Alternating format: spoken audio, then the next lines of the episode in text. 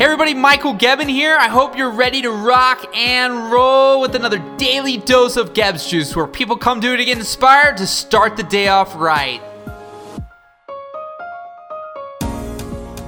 So today I want you guys to think about a word that typically brings negative thoughts to mind. And, and, and this word is fail. But I want to shift it around. And if you guys can do this with a lot of different things in life, it can make an absolutely massive difference in the way you think and the quality of your life. And so the word fail is going to be now the first word F is first, A is attempt, I is in, L learning. First attempt in learning. That's what fail can mean. It doesn't have to mean something negative. It doesn't have to mean something that you're worthless or that you're no good. The reality is, it's just that first time you make a mistake, you learn from it, and then you do it again.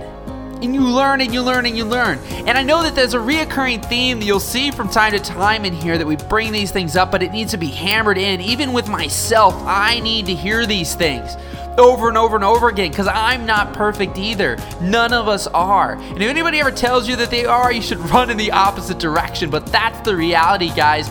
Failing is just learning.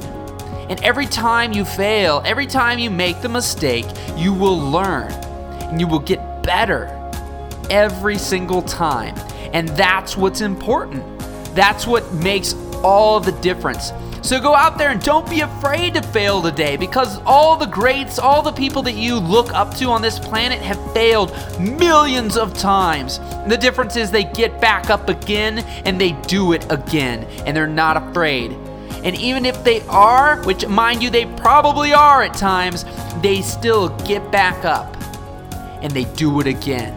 So just don't be afraid and look at it as first attempt in learning. So go out there and rock the day. We'll see you tomorrow.